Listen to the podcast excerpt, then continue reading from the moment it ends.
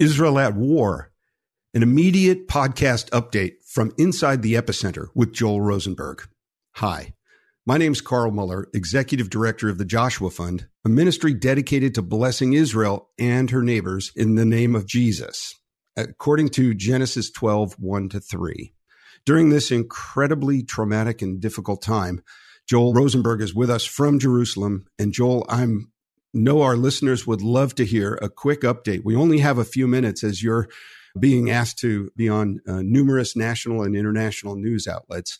Joel, can you give us a quick update of what's been taking place in these last days here in Jerusalem? Absolutely, Carl. And if we're not going to update our Inside the Epicenter podcast world, well, who are we going to do it with? Right. So absolutely. Look, where do I begin?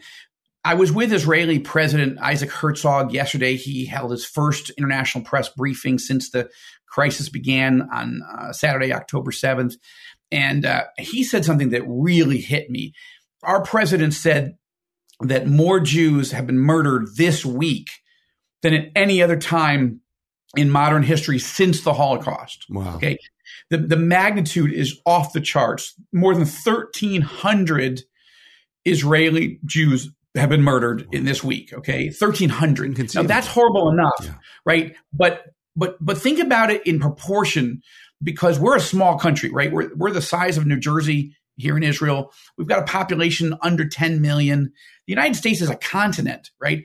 330 million. So by population, the United States is 33 times larger than Israel. So 1,300 murders is horrible, and we are reeling, we are grieving, it's just, we're in shock here.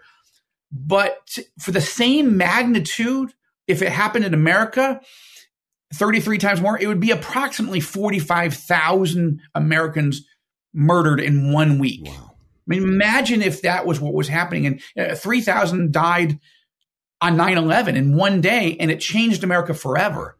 So imagine something 15 times worse than 9/11. So my own family, we have been under a rocket attack here in Israel multiple times throughout the week, but it's nothing like what's happening with our ministry partners, the congregations, the Israelis that we know and love, and that the Joshua Fund serves in the southern tier, right up along the Gaza border and all in that corridor between the Gaza Strip, Tel Aviv, even north of Tel Aviv.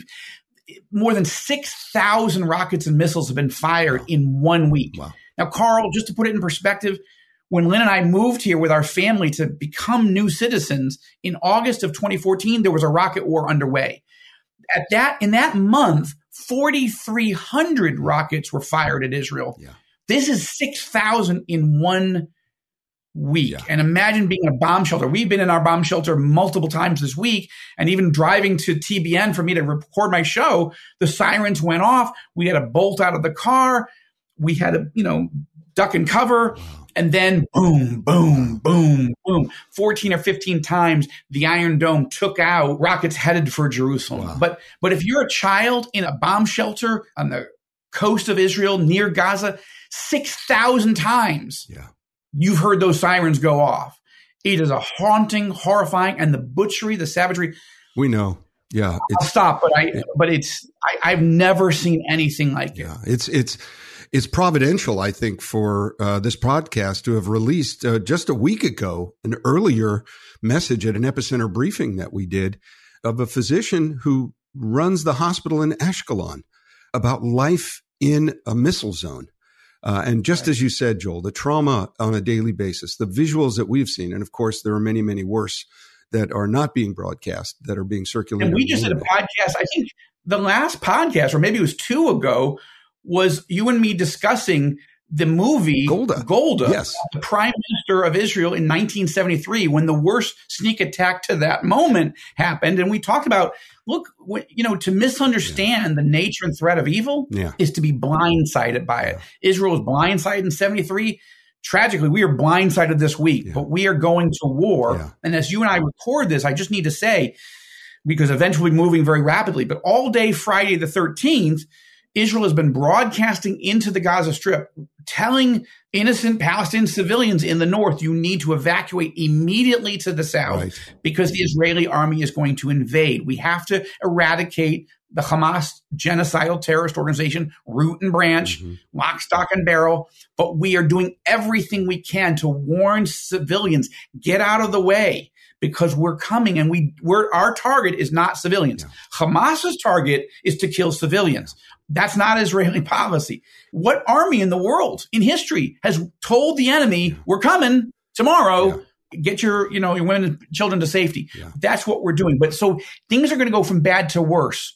Casualties and international media and attacks from all sides as Hamas and Iran, their masters, try to flip the script and make their savagery, their barbarism, their butchery, them as monsters to make us look like monsters. Right. So as an information war, as well as an actual physical war, we need to use Inside the Epicenter to help people understand what's really happening and how they can help.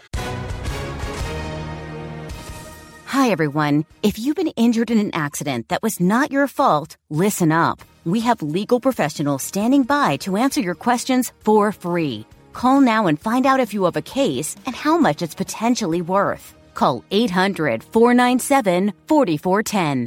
I'm here with spokesman John Wolf. So, John, tell everyone listening who should call right now. Well, Maria, first off, thank you for having me here. It's always nice to answer the listeners' questions. Now, as far as who should call in, anyone who's been injured in an accident and think you deserve compensation, give us a call right now. 800-497-4410. You'll find out if you have a case and how much it's potentially worth. Thanks, John. You heard it, folks. Take advantage of this opportunity and call now. 800-497-4410. Advertisement sponsored by Legal Help Center. May not be available in all states. Right. Well, Joel, and I agree. And I think it's also good for our listeners to know that Hamas and other radical Islamists have called today, Friday, the 13th of October, the global day of jihad, causing for uprisings all around the world, which is it's truly terrifying for those of us here in the United States as well, whether it's Los Angeles or New York or Chicago or Dallas. The entire New York City police force has been told no vacations, no leaves. Exactly. You're all being mobilized. The cork is out of the bottle.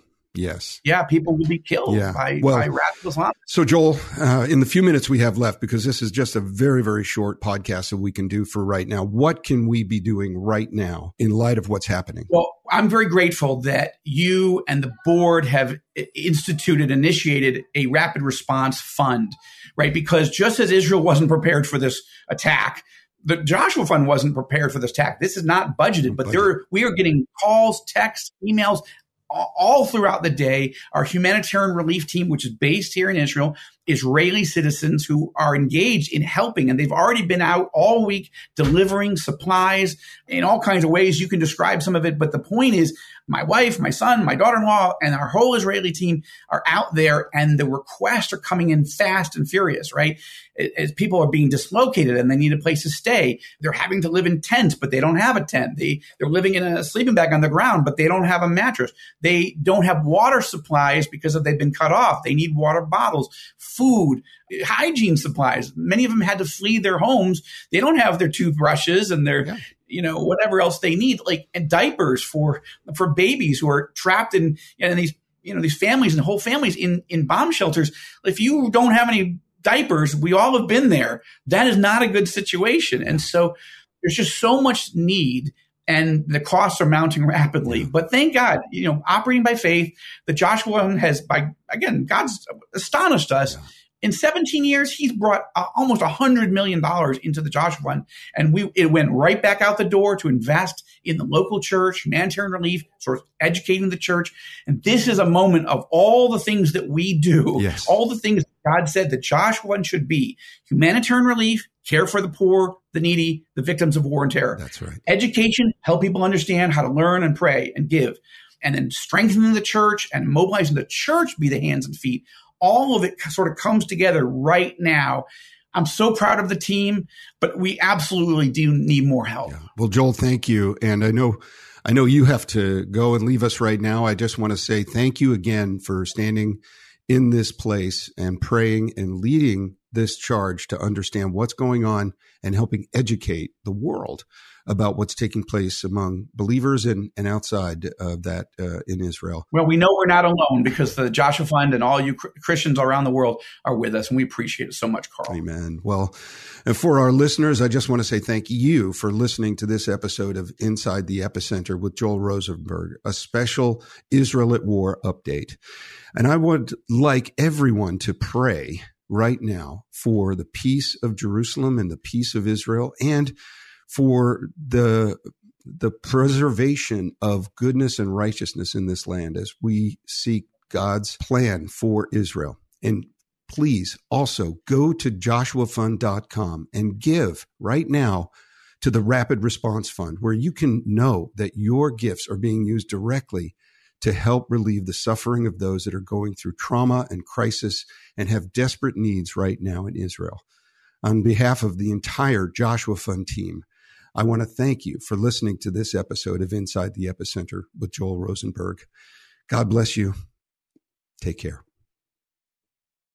Have you ever attempted to read the entire Bible? Did you do it, or did you only make it part way? I'm John Stonge, and I host a podcast that will make it possible for you to make it through the entire Bible, one chapter at a time. I've been hosting the Chapter a Day Audio Bible podcast since 2015, and every single day of the week, I read one chapter of Scripture, then follow that up with a time of prayer. And if you're looking for daily insights and inspiration directly from God's Word, I hope you'll give the Chapter a Day Audio Bible a listen. You can find it at lifeaudio.com or on your favorite podcasting app.